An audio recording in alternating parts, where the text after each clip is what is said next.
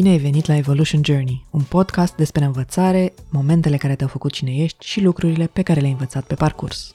Eu sunt Maria Bercea, gazda acestui podcast și content creator la Trend. Trend e o companie antreprenorială românească care de peste 20 de ani generează experiențe de învățare memorabile și ajută oamenii și organizațiile să se schimbe în bine. De data asta l-am adus în podcast pe unul dintre colegii mei, Tiberius Budulea.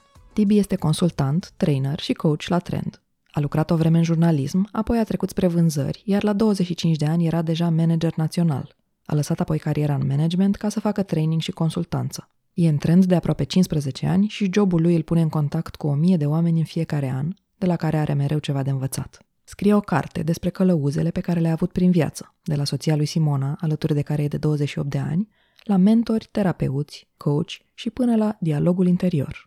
O călăuză e și el pentru copiii lui. Are doi băieți, de 17 și 22 de ani, cărora le va fi dedicată cartea. E ghid și pentru alți adolescenți și tineri adulți din generația Z, pentru care ține conferințe despre relații și inteligență emoțională, leadership, orientare în carieră sau project management.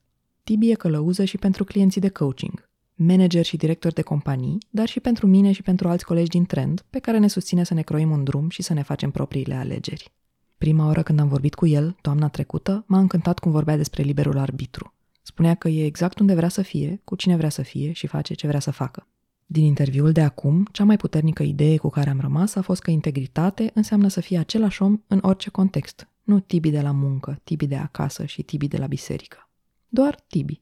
Am prescurtat puțin discuția cu el ca să fie mai ușor de ascultat și sunt curioasă cu ce o să rezonați voi. Lăsați-mi un mesaj pe LinkedIn dacă vreți să povestim și hai să-l ascultăm pe Tiberius Budule. Bună, Tibi! Bine ai venit la Evolution Journey! Bună! Mă bucur că sunt aici.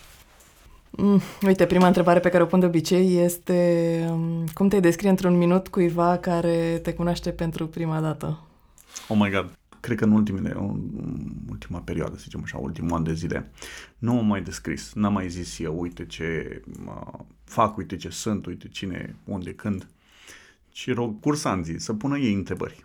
Și mi se pare mult mai fan să răspund la întrebările lor Uh, câteodată, pentru că le dau voie să spună absolut orice întrebare, câteodată sunt uh, provocatoare, dar mi se pare mai fain să, să răspunzi doar la ce este uh, cineva curios. Ne? Pot să zic din întrebările lor. Okay. Uh, cele mai des întâlnite întrebări sunt ce ai regretat, care sunt decizii pe care le-ai regretat în viață și uh, mi s-a părut uh, năucitor acum să poți să te definești prin regrete și răspunsul meu la întrebarea respectivă este în zona sunt un om bătrân și uh, nu mai am regrete și până nu trebuie să, evident, să zic de ce s-a întâmplat și de ce am așa abordarea și le zic așa că la vârsta mea și trecând prin ce am trecut, dacă nu aș vrea să fiu aici, nu aș fi. Și asta înseamnă că trăiesc într-o zonă fără regrete. Și astăzi e la fel. e fain să, să fii unde vrei să fii. Ce mă mai întreabă cursanții? Mă mai întreabă tot felul de nebunii. Cel mai greu mi-a fost să răspund la o întrebare ce făceai seara la 8. Deci asta a fost amazing, deci am stâmpit. Pentru că cu o seară înainte la 8 uh, eram pe un Zoom call cu niște biker din uh, America și Canada și uh, făceam, uh, făceam analiză pe texte biblice. Ok. Ah, da, ăia tatuații cu cruci, cu toată treaba, știi? Și oamenii erau interesați de, de, de texte din, uh, din Noul Testament. Ceea ce mi-a fost... Am avut o senzație de asta de, de... Ar trebui să spun chestia asta despre mine. Până mi-am dat seama că nu e absolut nimic neregulă cu, cu pasiunea mea pentru, pentru textele biblice și atunci de ce n-aș putea să vorbesc despre asta? Ne? Tibi provine dintr-o familie neoprotestantă și religia are un rol important în viața lui. E și motociclist, cât despre tatuaje, o să-și facă în curând unul care o să rezolve mult mai repede prezentări ca asta pe care l-am rugat eu să-și o facă. O variație a primei întrebări, apropo de regrete, este dacă putea să faci orice altceva ce ai face, mă referitor la job, ceea ce mă, mă, mă înspăimântă pentru că asta înseamnă că oamenii își doresc de fapt să facă altceva. Că e despre ei. Da. Asta vine foarte des, în mai mult de, de jumătate din cazuri, în fiecare curs vine, vine întrebarea asta la care răspunsul meu duce tot la dacă vreau să fac altceva, făceam altceva, pentru că realmente nu e nicio forță pe pământul ăsta care să ne poată ține să de la a face ce vrem să facem. Odată ce îți dai seama că, ok, sunt alegerile tale. Liberul arbitru săracul, câtă vreme e în picioare, e? ar putea să aleagă dacă ți-ai dat voie. E o super sesiune de coaching care se face pe, pe zona asta cu cine ești. Și oamenii declară de obicei două um, răspunsuri distincte. Una, Ce cel fac? mai probabil ce fac. Și a doua este cum mă simt în legătură cu ce fac. Peste 80% se duc în ce fac. Cine ești? Sunt uh, consultant coaching. Dar după aia sunt unii care zic sunt un bun coach. E cum fac. E? Sunt un coach bun, sunt un tată bun, sunt un uh, părinte, soț bun, etc. etc.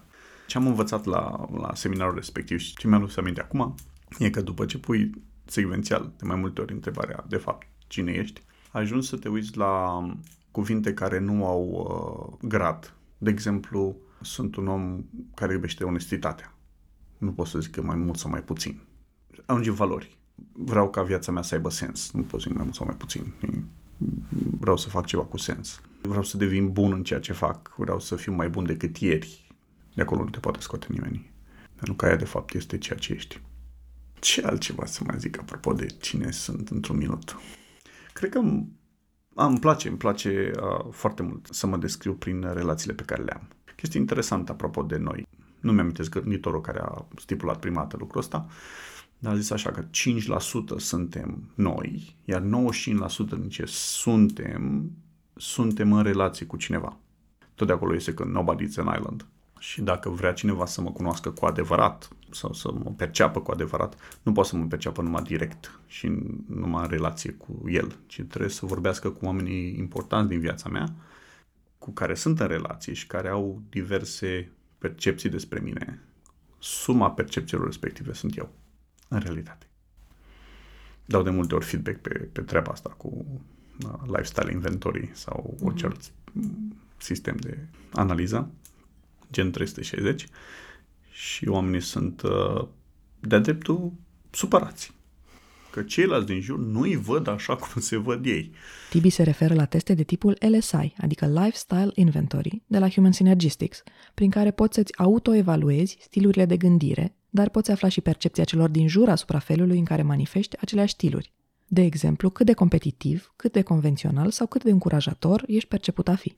Și întrebarea într-una, ok, și care este realitatea? Nu o adresez exact așa, dar are fondul discuției. Care este realitatea? Nie?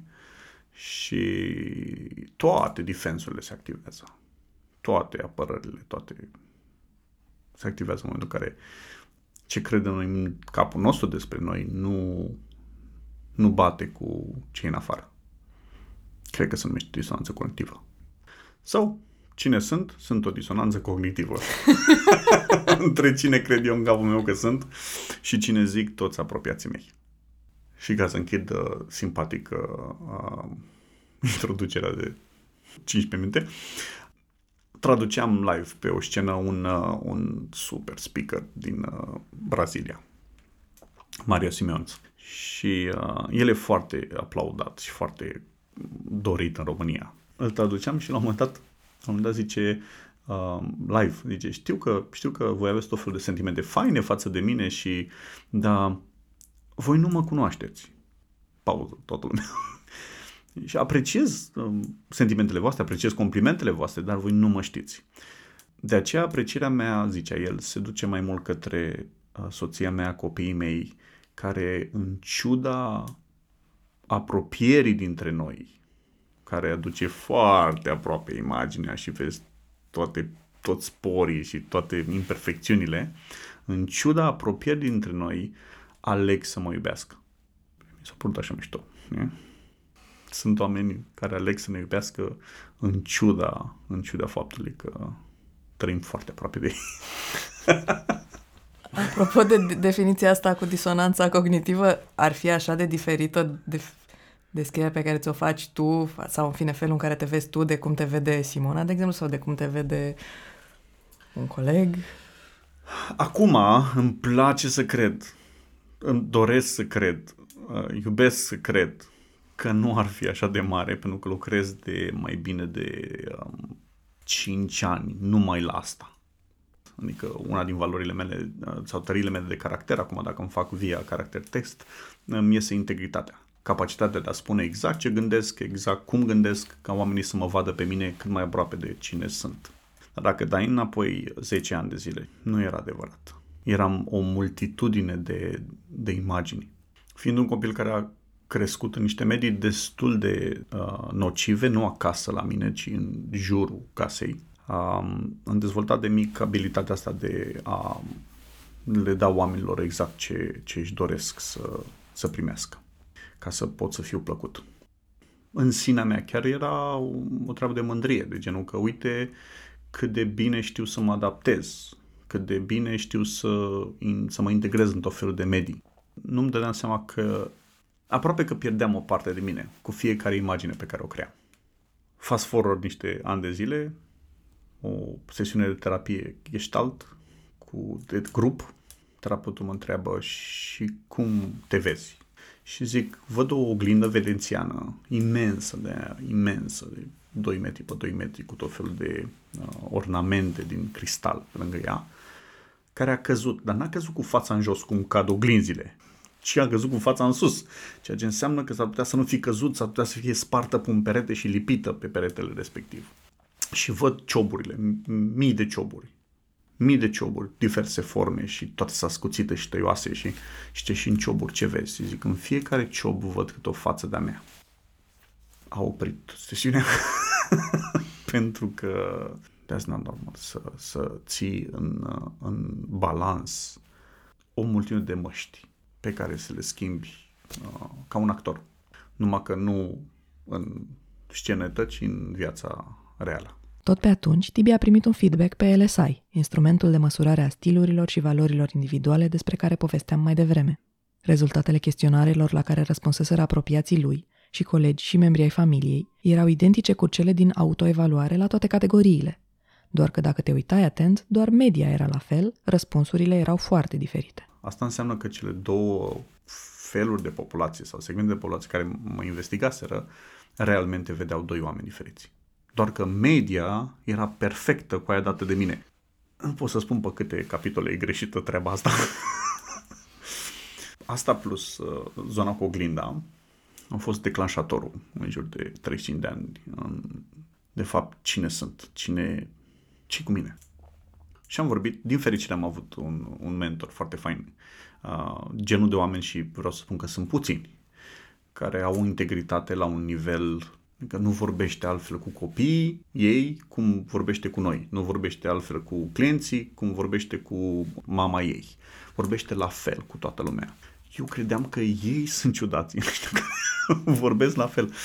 Și um, m-am dus și am vorbit cu, cu omul ăsta și am zis, dar și cum zici? Și era, cum adică cum zic? Păi zic ce gândesc. Cum să zici ce gândești? Păi dacă zice ce gândesc, nu m-a mai iubit nimeni. Și de acolo a început distracția. Și ce înseamnă distracția? Multe ședințe de terapie, multe ședințe de coaching, multe ședințe de mentoring și o, o expunere graduală la cine sunt.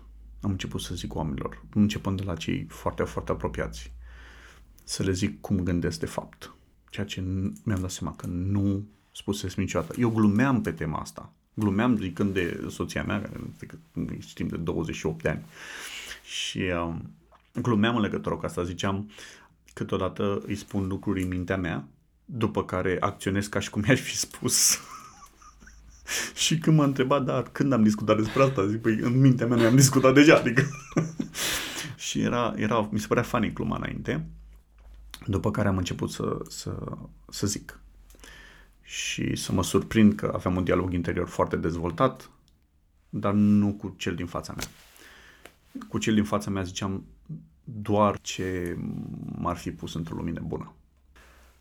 Mergem backwards undeva la 25 de ani, deci acum 20 de ani, când a venit un, unul din cele mai uh, ciudate feedback-uri la vremea respectivă de la directorul uh, meu, lucram într-o echipă de vânzări și directorul meu a spus, Tibi, aș vrea să-mi scrii mail-ul atunci pe loc.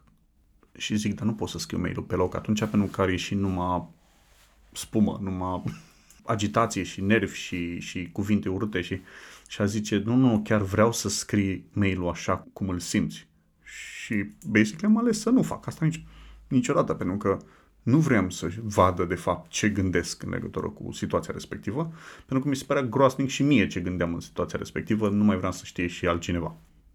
Mergem până acum 4 sau 5 ani, când a venit un alt feedback aproape la fel, dar într-o ipostază de voluntariat, are unul din, din liderii proiectului, zice Tibi, nu pot să te, nu pot să te pun să conduci proiectul. Și am întrebat de ce.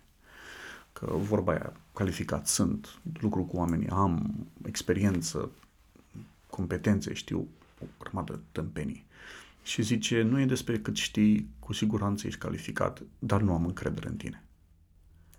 N-am luat-o foarte bine. și mi-e greu să spun și acum ce îmi imaginam că îi fac în momentul respectiv. Pentru că m-am simțit foarte jignit. Cum adică n-ai încredere în mine? Cum adică nu ai încredere în mine? Lucrăm împreună de, cred că lucrăm de trei ani de zile. Săptămânal pe niște proiecte. Dar cum? De, de unde atâta tupeu să-mi zici că, știi? Și am respirat, am respirat și zic, dar de unde vine lipsa asta de încredere? În mintea mea, urmărind scene, basically cum îl călcam cu mașina, știi? Și... Dar foarte simpatic a fost. A uitat la mine cu ochii clari și goi știi? și mi-a zis, uh, pentru că nu știu niciodată ce gândești. și eram, of course you don't know, că dacă ai ști ce gândești, ai fugit de la masă. Cumva, astea două feedback la interval de, de 20 și ceva de ani, cumva s-au lipit. Evident, cu ajutorul câteva călăuze din viața mea.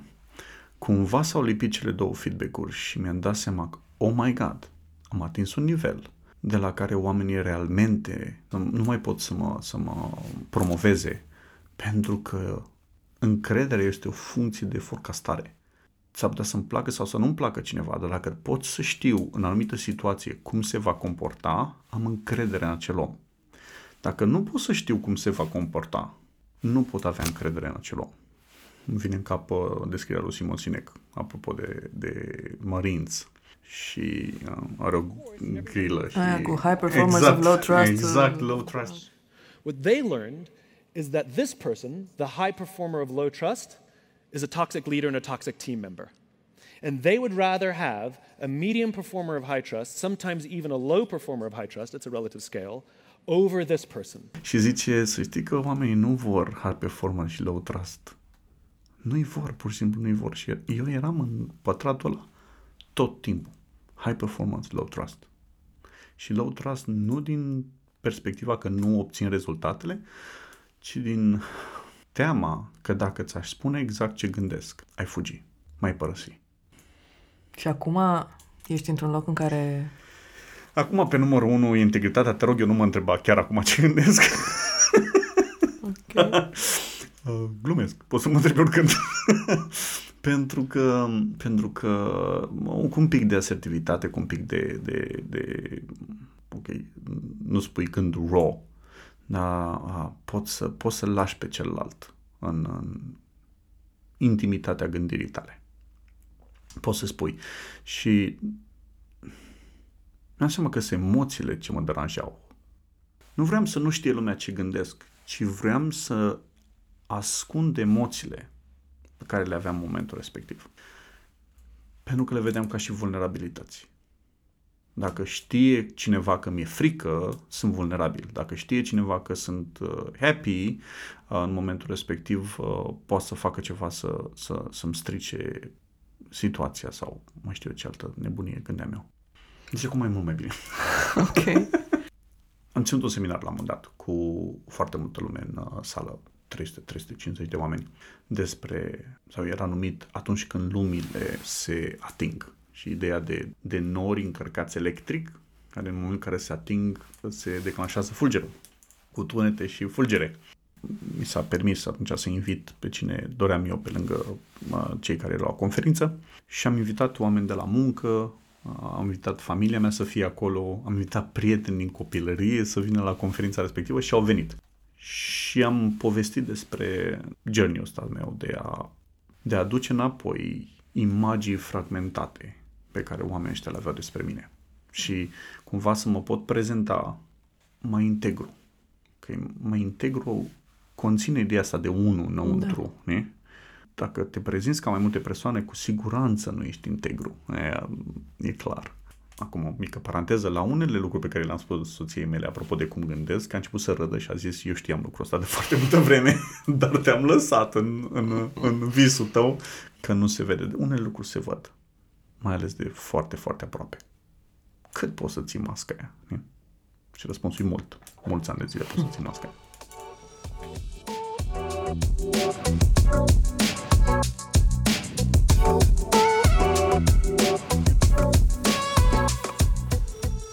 Evolution Journey e un podcast despre învățare, momentele care te-au făcut cine ești și lucrurile pe care le-ai învățat pe parcurs. Pentru că îi reamintisem la începutul interviului definiția asta, Tibi mi-a povestit cronologic o mulțime de lecții învățate, fără să-i pun eu prea multe întrebări. Cred că e o tendință care vine și din coaching, unde trebuie să stabilești din start obiectivul unei sesiuni. Învățare, ziceam. Hai să o luăm așa cu un pic de, de istorie. O, o serie de lecții, o serie de lecții, la șase ani, la cinci ani și ceva, am fost mutat cu forța din uh, bariera Vergului, unde aveam casă. Am fost mutat lângă porumb, adică în Ozana, unde începe zona industrială, sau începea zona industrială, că acum nu mai e, pentru că trebuia să se facă bulevardul și cu stația metrou Piața Muncii. Și asta a fost o, o, o lecție foarte nasoală pentru un copil de sub șase ani. De genul, tu nu ai casă. Greu de dus. Tu nu ai casă, tu nu ai rădăcini și nu ai nici putere. Pentru că, uite, dacă decidem noi, tu nu mai ai casă. M-am mutat într-un cartier rău famat, unde abuzurile fizice erau la ordinea zilei, țin minte cu greutate, că mi-era frică să duc gunoiul. Trebuia să duc gunoiul la blocul, la ghenă, care era o distanță de un bloc, și deși n-am spus părinților niciodată, uh, șansa să iau bătaie era foarte mare. De fiecare când duceam gunoiul, indiferent de ora la care duceam, indiferent de cum eram îmbrăcat, indiferent de ce făceam, trebuia să trec prin fața a cinci scări unde se găsau tot felul de, de prieteni, în ghilimele. Și asta a fost o altă zonă în care am învățat că gura bate fundul la propriu, pentru că eram mic și tare în gură, dar asta se putea ajusta fizic de multe ori și um, am devenit foarte, foarte rapid, în sensul că la am câștigat la atletism, am fost al doilea pe capitală la junior 2, uh, atât de tare știam să fug. No joke, am încă diploma. După care, um, la 14 ani, când mi-am făcut uh, buletinul, în buletin am avut dungi în cap. Aveam patru dungi laterale tăiate în, în, în freză. avea dungi în cap vremea respectivă în buletin, trebuia să fii pleznit rău de tot. Adică să nu-ți mai pese realmente de nimic și de nimeni. Nici nu știu cum de m-au lăsat să fac. Înseamnă că intrasem într-o zonă de genul eu împotriva lumii, I don't care. Purtam niște geci de, de, de piele cu ținte și tot felul de insigne rebel. Nu mă mai interesa. Dar devenise și tu unul dintre bătăușii ăia de la bloc? Din uh, nefericire, am crescut și deși în primele clase am fost al doilea ca și uh, micime în clasă, uh, din nefericire la un moment dat uh, am crescut și am ajuns să lupt la o categorie destul de mare, adică 85 de kg, 85 de kg în adolescență însemna, erai foarte mare. Sportul m-a ajutat, eram plin de mușchi, cu un temperament foarte urât, um, rănit, înăuntru meu n-a fost o, o combinație plăcută. Am intrat în foarte multe conflicte pe diverse teme. Le căutai sau da, nevoia... părea că vine spre tine? Nu, dar mi se păreau că vine spre mine. nu le căutam, nu credeam că le caut activ, numai că eram tot timpul on the edge. Tot timpul on the edge. Da, nu știu cum se împăca tipul ăsta cu dungi pe cap la 14 ani uh, și uh, care a intrat tot timpul în conflicte, ca să spun așa, mai frumos, așa. cu background-ul tău de religios din familie. Da.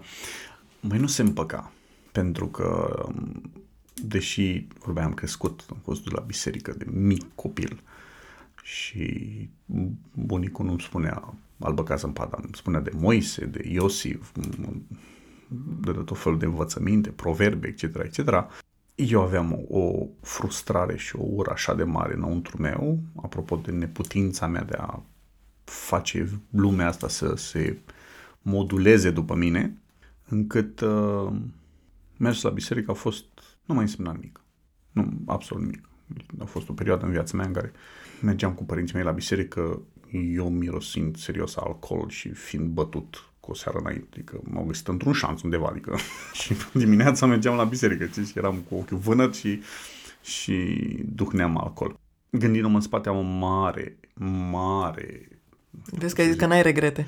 Nu, nu, nu, nu, nu, nu regret. O, o, sunt uimit de câtă iubire am primit de fapt și câtă acceptare am primit de fapt din partea lor mei. Evident, nimic din astea eu nu înțelegeam atunci, sau nu înțelegeam nimic din astea.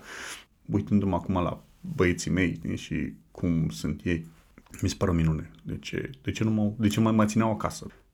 Și evident, ruptura era și mai mare, pentru că aveam poruncile, pe atunci așa le vedeam, nu? Aveam poruncile cu mine și făceam exact inversul lor. Ce înseamnă poruncile? Adică... Poruncile, să fii bun, ah, să okay. ajuți oamenii, să... Uh, Morala creștină, să zicem. Morala creștină, valorile, okay. dar da. nu ca și valori, ci ca și porunci. Le aveam înregistrate ca și porunci. Uh-huh. Și să lucrezi împotriva a ceea ce ți se spune sau a ceea ce crezi că ar trebui să fie bine sau crezi că ar fi bine. E ca și cum ai trage de, de un material, să zicem că e un sac de rafie și tragi și se lăbărțează, se, se, se strică țesătura. Cred că așa se întâmplă și cu sufletul omului în momentul în care știe ce trebuie să facă și alege să nu facă. Se strică țesătura. Mm. În, lucrurile încep să fie expuse. E ca și cum ai trăi fără piele. Simți orice, dar în alt fel. Nu, în, nu e o senzație plăcută. Ca o rană deschisă. Și așa ajunge la 17 ani.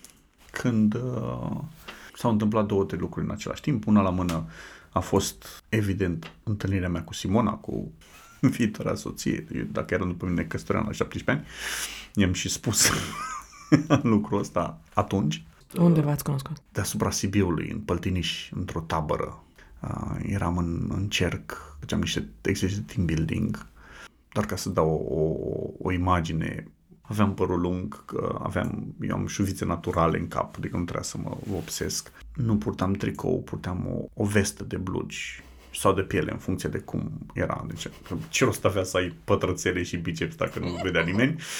Și blugi tăiați cu baioneta și cu ciocate în picioare, ciocate lungi în picioare, Eldorado, originale aduse în America, de piele întoarsă, mă rog, deschis. Și um, stăteam eu acolo, în cercul respectiv, la un moment dat o văd pe Simona pe partea cealaltă a cercului.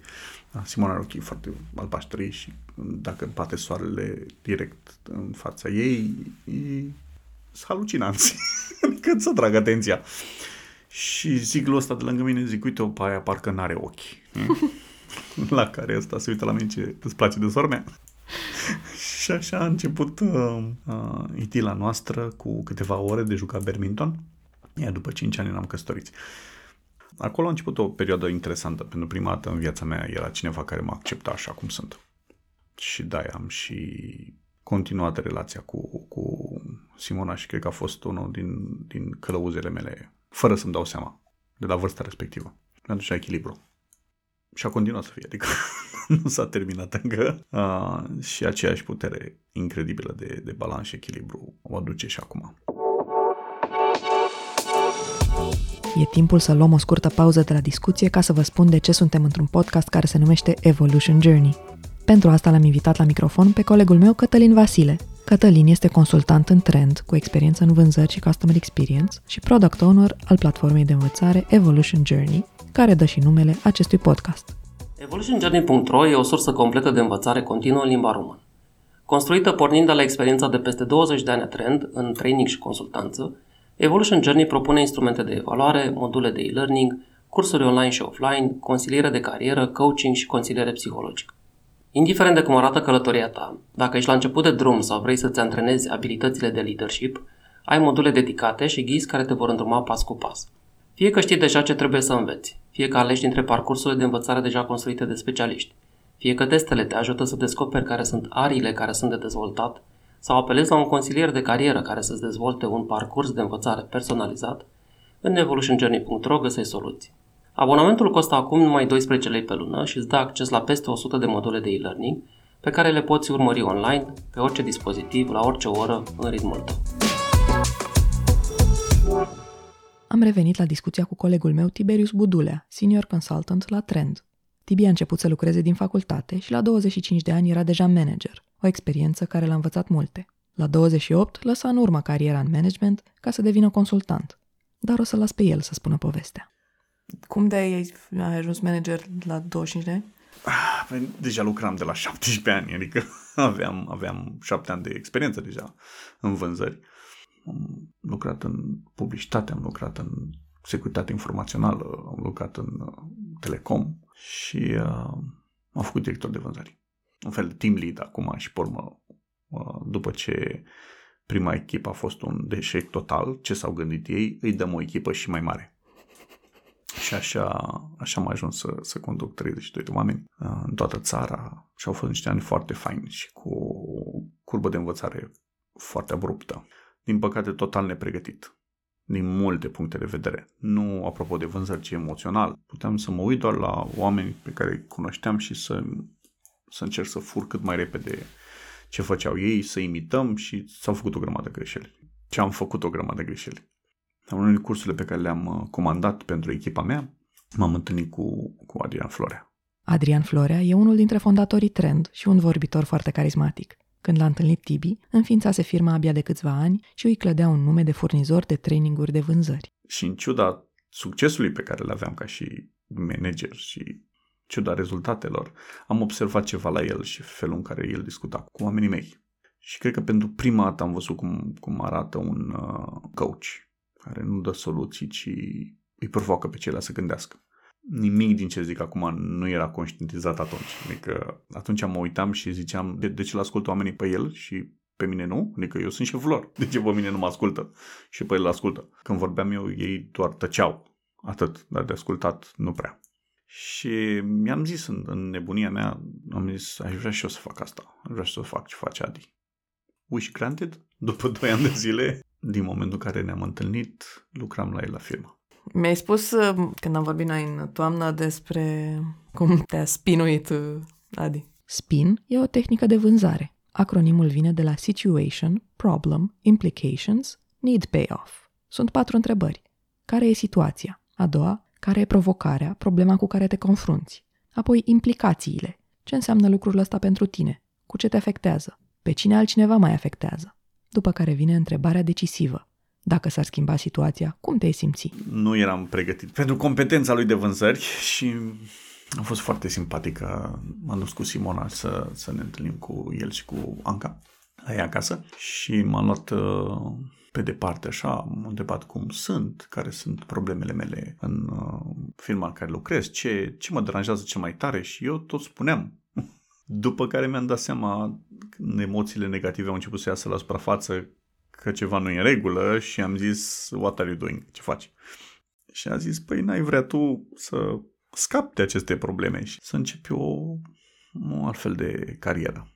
Mi-a fost frică, mi-a fost frică pentru că eram căsătorit de puțin timp, aveam deja un copil. Cred că aveam și credit la apartament atunci, era destul de, de sensibilă situația. În ciuda tuturor sfaturilor și tuturor parametrilor care arătau mai bine ai un job de director decât să te duci să fii consultant, să fii plătit pe comision. În ciuda tuturor uh, warning-urilor respective, am, am ales persoana. Am ales să fiu uh, în proximitatea oamenilor care îmi plăceau. 17 ani mai târziu, suntem astăzi, tot asta fac, o fi ceva. Asta a fost altă, altă lecție, că dacă vrei să crești, e fain să te lași călăuzit, să te lași ghidat de cineva. De cineva care vrea binele, care are intenții faine legătură cu tine și să, să te încrezi în ghidul tău.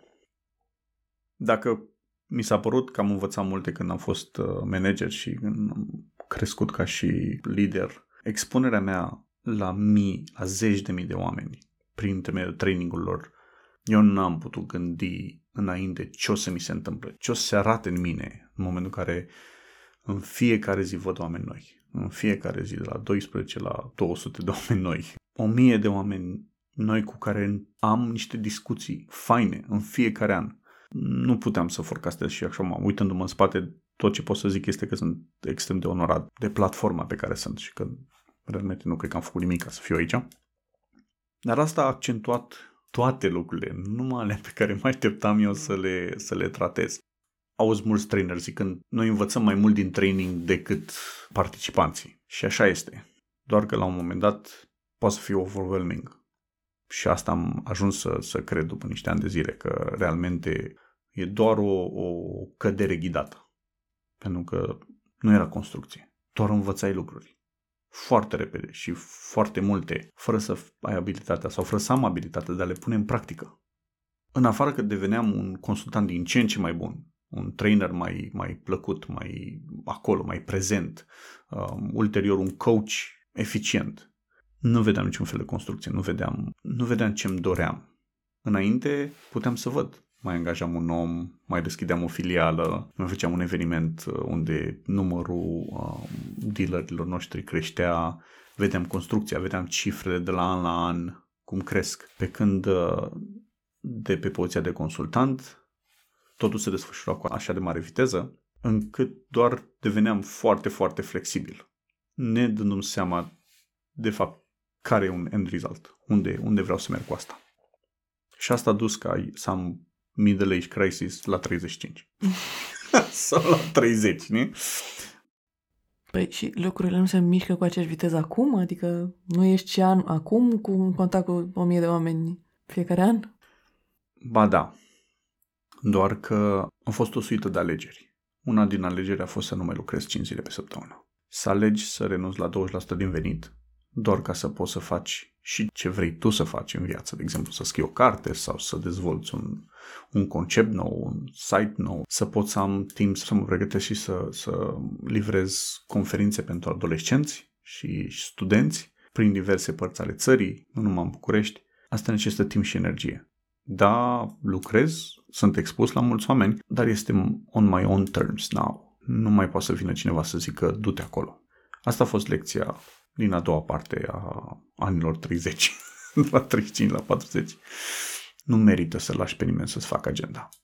Să înveți să spui nu proiectelor, să spui nu banilor la propriu. Așa ceva nu puteam să gândesc înainte. Nu aveam cum să... Cum adică să spui nu? Să vină clientul să zică vreau să mergi acolo și tu pui nu pentru că trebuie să scriu la o carte sau nu pentru că trebuie să dezvolt un concept sau nu pentru că mă văd în parc cu niște adolescenți uh, să vorbim despre cariera lor și despre ce fac ei după ce termină facultatea. S-a mai întâmplat ceva în, în jurul vârstei de 35. A fost acest glass ceiling. N-am mai putut să înaintez peste un anumit moment. Adică, indiferent ce făceam, nu mai puteam să trec dincolo. Nu mai puteam să înaintez și ca și cum o, o, ceva mă ținea. Văzând cum am trecut peste, sunt câteva lucruri. Una la mână, partea cu integritatea. De la un anumit uh, nivel de, de interacțiune sus, oamenii pot să simtă și nu mai acceptă dacă nu ești acolo integru. A doua lecție a fost uh, Caritas Sapiensis, care vine într-o lucrare foarte veche, o lucrare de, de drept. Citatul este Justiția Caritas Sapiensis. Are diverse traduceri. Adevărul spus fără dragoste face rău. Altă traducere spune, spune adevărul cu blândețe. Nu puteam să trec peste, peste etapa asta, că odată ce am început să zic lucrurilor pe nume, pendulul s-a dus până în partea altă și eram abrupt, eram, eram acid, eram ascuțit, tăios. Și evident, asta nu duce la nimic bun și reacțiile erau, erau acolo și a venit lecția asta la altă. Cineva trebuie să culeagă cioburile alea. Ne? cu blândețe, că dacă nu te tai. Mm. și să le pună împreună și să, să iubească totuși uh, persoana din spatele cioburilor respective. Și nu putea să fac uh, altcineva lucrul ăsta pentru mine. Și a trebuit să mă întorc eu către mine și să, să încep să culeg cioburile respective, să, să înțeleg care au fost traumele, să înțeleg ce s-a întâmplat și să accept să fiu, să accept să fiu, să mă accept așa cum sunt, cu blândețe, să fiu un pic mai blând cu mine tot în zona asta de 35-40 am început să iau în greutate. foarte mult. Sunt la 30 de kg peste greutatea mea normală, ceea ce înseamnă obezitate nivel 1. Automat nu mai pot să fac anumite lucruri pe care le făceam înainte. Nu mai am viteză, nu mai am mobilitate, nu mai pot să cațăr, obosesc, etc., etc. Și să fie așa și fără blândețe e dezastru. Să te biciui, să te urăști a, pentru ce ți se întâmplă și cum arăți e, nu, e, nu e o chestie sănătoasă. Adică și acum eram deschis în legătură cu asta, adică spuneam uh-huh. tuturor că mă urăsc, adică nu era un mare lucru. Puteam să spun lucrul ăsta și, și evident nu era sănătos. Aud cuvintele unui, unui mentorul meu care zice, Tibi, fii mai blând cu tine, fii mai blând cu tine. Și eram, nu vreau blândețe, vreau rezultate, vreau, vreau lucrurile pe care le aveam înainte, vreau uh, viteza de decizie înainte. Și nu se mai poate, nu se mai, pentru că acum să folosim niște cuvinte mari, ești mai înțelept, nu? Și nu mai ai deciziile așa repede. Mm. Adică viteza de reacție nu era, nu era în favoarea unei decizii înțelepte, era doar viteza de reacție. Dar asta e. Și acum vreau să, sau am început să lucrez la asta, partea cu blândețea, Caritas Sapiensis. După ce am început să fiu mai blând cu mine, atunci am început să fiu mai blând cu ceilalți. Nu funcționează invers. Să pot acum să, să coachuiesc pe cineva, să pornesc programe de mentorat pentru tot felul de vârste și oameni mai în vârstă decât mine și oameni mai, mult mai tineri decât mine, vin de pe urma schimbării astea. Când știind că eu sunt imperfect și fiind ok cu imperfecțiunile mele, mă pot uita la, la altcineva îndeajuns de blând încât omul să se deschidă și să poată să, să, poată să crească. Și a trecut și 40 Așa. și 40 uh, când am acceptat pentru prima dată să, să vorbesc cu un terapeut, după 10 ședințe ne-am concediat unul pe altul. am mers la un alt terapeut. După 10 ședințe nu ne-am mai întâlnit. Uh, am mers la al treilea terapeut. Uh, după 10 ședințe le-am concediat eu de data asta. am încercat să vorbesc cu a patrulea terapeut explicându-i ce s-a întâmplat cu ceilalți trei și, a zis, nu mersi. și a zis nu mersi și mi-am dat seama că s-a închis și perioada asta din viață, adică mai în glumă, mai serios, toată lumea este uh, datore cu 10 ședințe de terapie. După aia s-ar putea să nu trebuiască mai mult, adică la propriu. Poate că terapeutul nu e singura călăuză pe care o putem avea. Poate că avea nevoie de un coach care să nu se mai uite în spate, ci să se uite în față, să zică, ok, ai trecut prin o grămadă de probleme. Tibi, bravo. Și ce vrei să faci? Ce vrei să faci în luna asta, în săptămâna asta? Ce vrei să faci în anul ăsta? Unde vrei să fii? Unde vrei să trăiești? Poate trebuie un mentor care să zică, uite cum am făcut eu trecerea de la 40 la 45. Uite cum am făcut eu alegerea facultății, uite cum am făcut eu alegerea jobului. Iar un mentor nici măcar nu trebuie să fie în viață, adică putem să îi activăm citind ce au scris. Poate că trebuie să fie jumătatea mea și să încep să mă conectez la un cu totul alt nivel cu partenerul de viață, să zic, ok, vrem să construim o casă împreună sau vrem un proiect mai mare, poate mai vrem un copil, poate e nevoie să tratez odată cu dialogul meu interior, cu gândurile negative care îmi vin în cap, cu, cu lipsa de blândețe, care, da, poate să înceapă ghidat cu ajutorul unui terapeut, superb, dar nu e despre terapeut și el știe că nu e despre terapeut, adică e despre a porni eu pe drumul ăsta și a sta eu cu gândurile mele. Poate trebuie să mă gândesc la situația în care dau vina pe ceilalți și să văd că e, e o reflexia mea. Poate trebuie să te uiți la copiii tăi și la moștenirea ta, poate trebuie să faci alte lucruri. Sunt, sunt multiple călăuze, multipli ghizi de angajat. Ideea de ghizi, de călăuze pe care le ai în viață, de la coach și terapeuți la parteneri de viață și mentori, este și în centrul cărții pe care o scrie Tibi. I-a venit ideea în urmă cu 15 ani, dar n-a scris-o atunci de frică să nu fie un eșec. Acum s-a apucat să o scrie. Cartea va fi un fel de scrisoare pentru băieții lui, care au acum 17 și respectiv 22 de ani. Unde te simți tu în rolul de călăuză? Pentru copiii mei sunt um, părinte, în primul rând. Mm. Și ăsta e o fermă de călăuză, e părintele. E dificil, că e o suprapunere de roluri. Aș vrea să fiu și, și de multe ori fac acces la rolul de mentor în discuțiile cu ei. Uite cum se vede situația de la mine. De alte ori vreau să-i provoc să gândească ei soluții și atunci activez rolul de coach sau sunt călăuză prin coaching. Le place foarte mult partea coaching-ul. Îi pune în valoare pe ei și, și mi-e place. În schimb, sunt călăuze pe care va trebui să le descopere singuri, cum este dialogul interior, numit în carte demonul meu, partea din mine, vorba din mine, um, gândurile negative automate din, din, din noi care ne, ne țin în spate.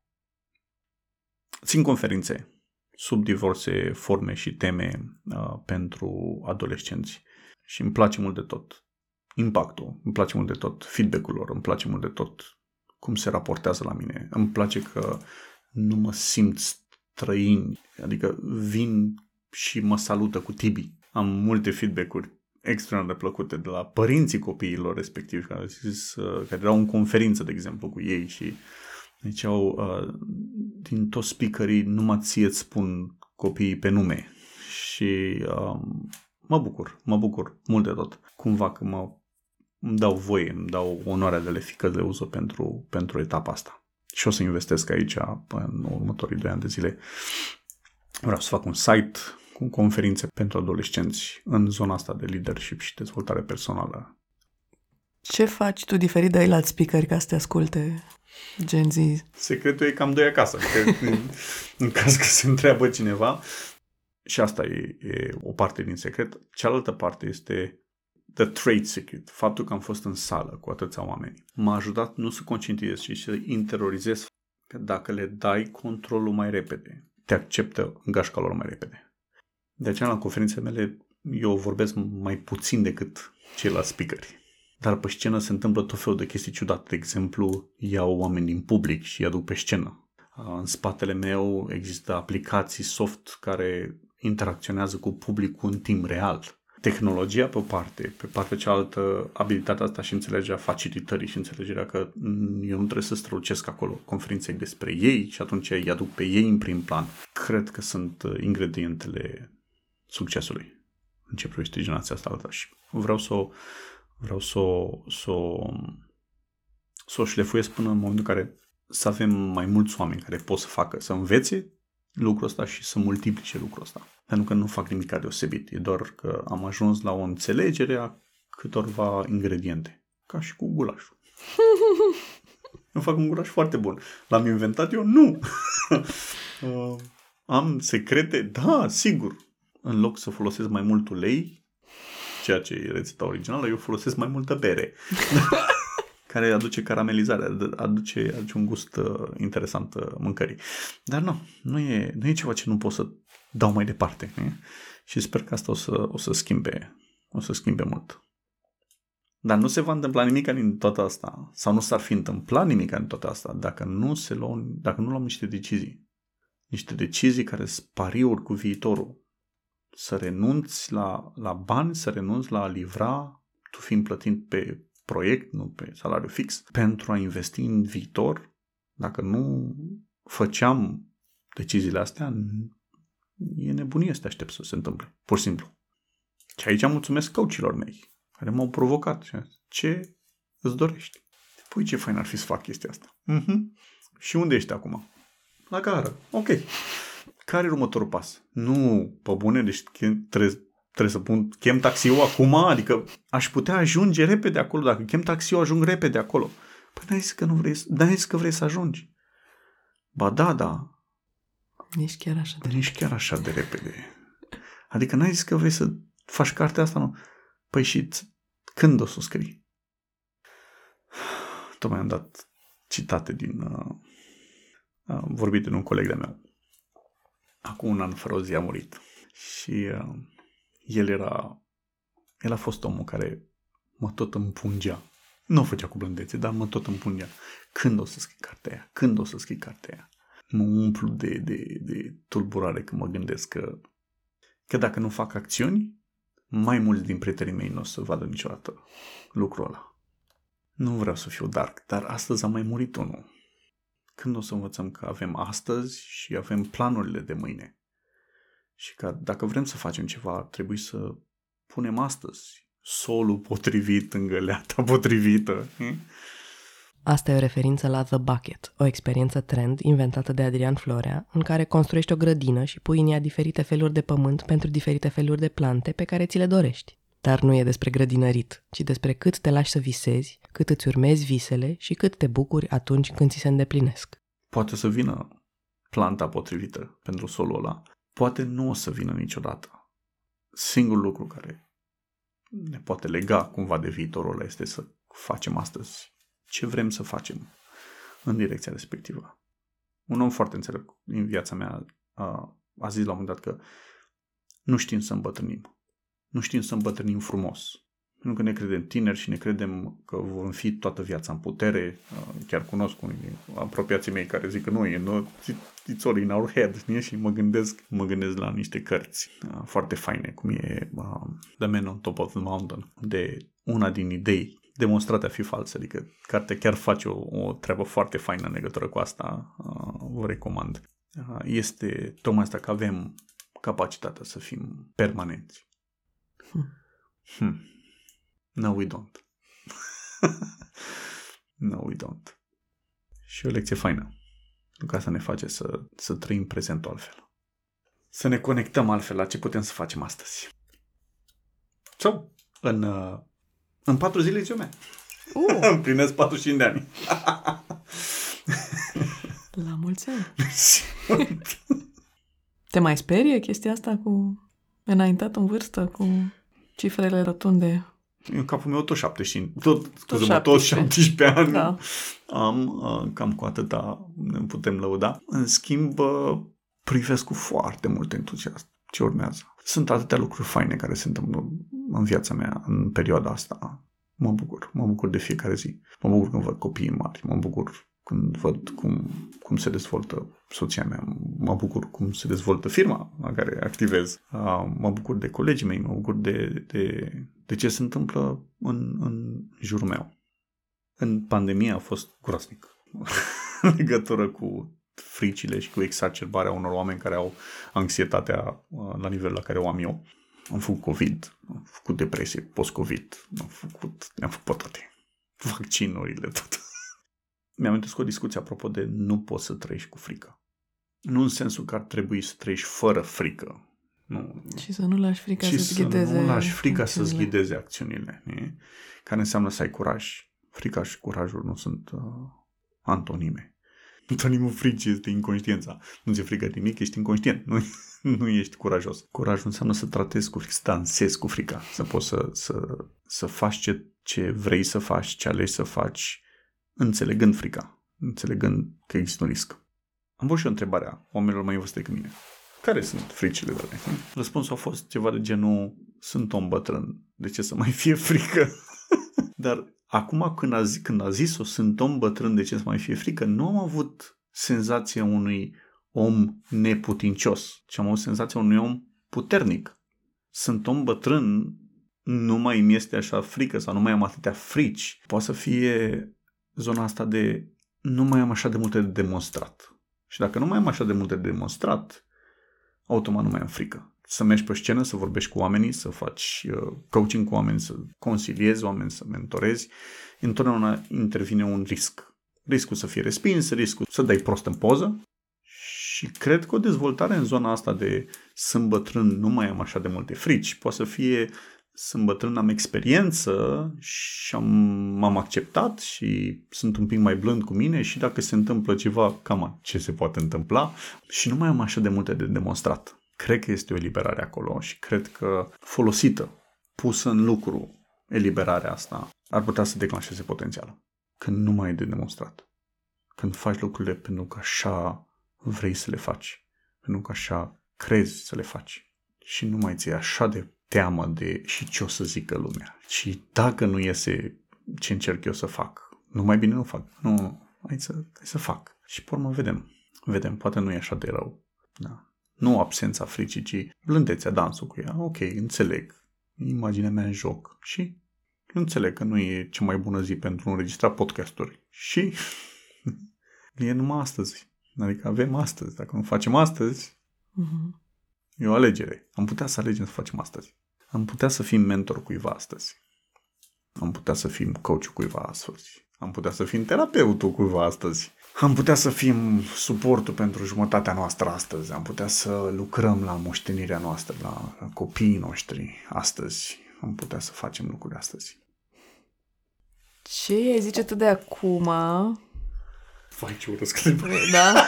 e ok, e ok. Ce i-ar zice Tibi de acum, lui Tibi de la 25 de ani? Să spun de ce reacția mea cu, de ce Așa. urăsc întrebarea asta. Pentru că întrebarea asta mi-a fost adresată undeva când eram aici între 35 și 40, în zona asta, undeva. Mhm. Și reacția mea a fost uh, extrem de, de neblândă cu mine. Foarte urât a fost uh, și șocant pentru oamenii care luau interviul respectiv.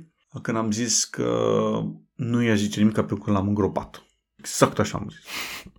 Cum să zic la la două zile? Că l-am îngropat. Era ce trăiam eu atunci. Eram în neacceptarea vulnerabilității omului respectiv, în neacceptarea tânărului care nu știa ce să facă, care mai avea un pic și se căsătorea și, um, și care nu știa.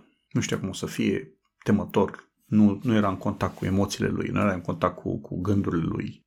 Îi se părea că e mult mai sus decât era, etc., etc. Adică toate motivele astea au dus ca eul meu din criza de vârstă mijlocie să zic că nu vreau să te văd. Tu m-ai adus aici. nu vreau să te văd. Și chiar să-și dorească cumva să inexistența celuilalt. Acum, după ce a trecut uh, hopul, gaura, și mă uit cu plândețe la tânărul Tibi, care avea idealuri în cap, avea ideea că o să schimbe lumea. Acum pot să mă uit la el să zic, uite ce zice tânărul de 20 de ani. Înainte să schimbi lumea, schimbă-te pe tine. Înainte să, să înveți lumea, învață-te pe tine. Înainte să descoperi lumea, descoperă-te pe tine. Ultima etapă a interviului cu Tibi au fost, ca de fiecare dată, întrebările fulger. Care e cel mai bun sfat pe care l-ai primit? Sfaturile nu se dau, se cer. Recomandă-ne o carte. O carte aproape de... De Inima ce ta, trăiesc așa. eu acum, Da.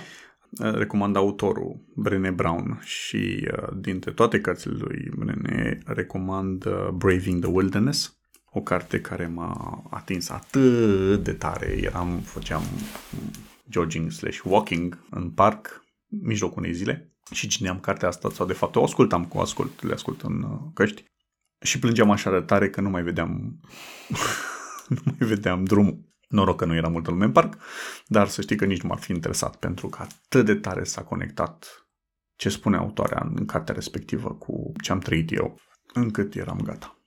Brené Brown, Braving the Wilderness.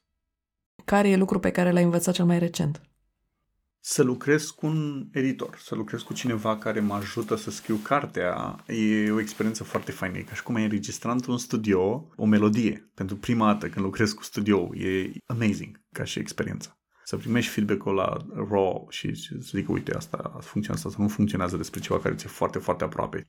Ce ai învățat de la părinții tăi? De la maică mi-am învățat cum să fac deconstrucție de text, numai că nu știam că zicea deconstrucție de text. Eram deja, nu știu cât aveam, 10, poate mai mult, când ea își dădea examenele de rezidențiat și am văzut cum își făcea schițele pe hârtie și am fotografiat cum scria ea, cum își punea lucrurile pe hârtie și aia m-a ajutat foarte mult să, să trec de clasa 10 basically, ulterior, când uh, mi-am atins o, o, un nivel în care nu mai puteam să nu mai puteam să țin minte câtă materie trebuia să ține minte și a trebuit să-mi fac copiuțe. Cu intenția clară să copiez. M-am gândit cum făcea maică mea schițele și am doit pagina în jumătate, mi-am făcut schița, după care mi-am dat seama că e prea mare și că mă prinde cu copiuța respectivă. Am mai îndoit-o în jumătate și a devenit un sfert de pagină, după care o optime, 16 zicime, după care le-am făcut și evantaie. De ce zic asta cu cea mai mare libertate este că rescriind materia și refăcând procesul ăsta de vreo patru ori ca să ajung la copiuța perfectă, nu mai avea nevoie de copiuță. E păcat, e păcat să nu înveți cum să înveți. Poate n-ar trebui să învățăm pe copii altceva. Poate ar trebui să învățăm cum să învețe. Și pe urmă să începem să lucrăm cu ei. Asta mă la mai De la taică mi-am învățat uh, două lucruri din care o să menționez unul singur. El era cercetător științific, era un om cu IQ foarte mare, din păcate zero pedagogie, n-a putut să mă învețe absolut nimic. În frustrarea lui, tot pe ceva temă de la fizică, mi-a zis lucrul ăsta și a plecat, că nu mai putea săracul. Nu putea să ducă emoțional treaba asta. Și mi-a zis, când o să înțelegi procesul, o să rezolvi problema. Și e adevărat, ca și trainer, ca și consultant, în momentul în care înțeleg procesul, am rezolvat problema. Ok, și ultima întrebare. Ce ai învățat de la copiii tăi? Prima dată când am ținut în brațe pe Fimiu de Crăciun, deci primul Crăciun din 2000. Când am văzut puiul ăla de om în brațe, a fost prima dată când am înțeles ce zice în Biblie apropo de Dumnezeu nu iubește ca un tată. Până în momentul respectiv, I had it, nu am avut nici the slightest clue cât de mare este dragostea lui Dumnezeu pentru oameni. Până când mi-am ținut copilul în brațe. Apoi am înțeles de ce sintagma asta este folosită ca să arate cum se uită Dumnezeu la noi. Și fără copilul nu cred că aș fi înțeles chestia asta. Mulțumesc mult de tot, Tibi. Cu mare plăcere.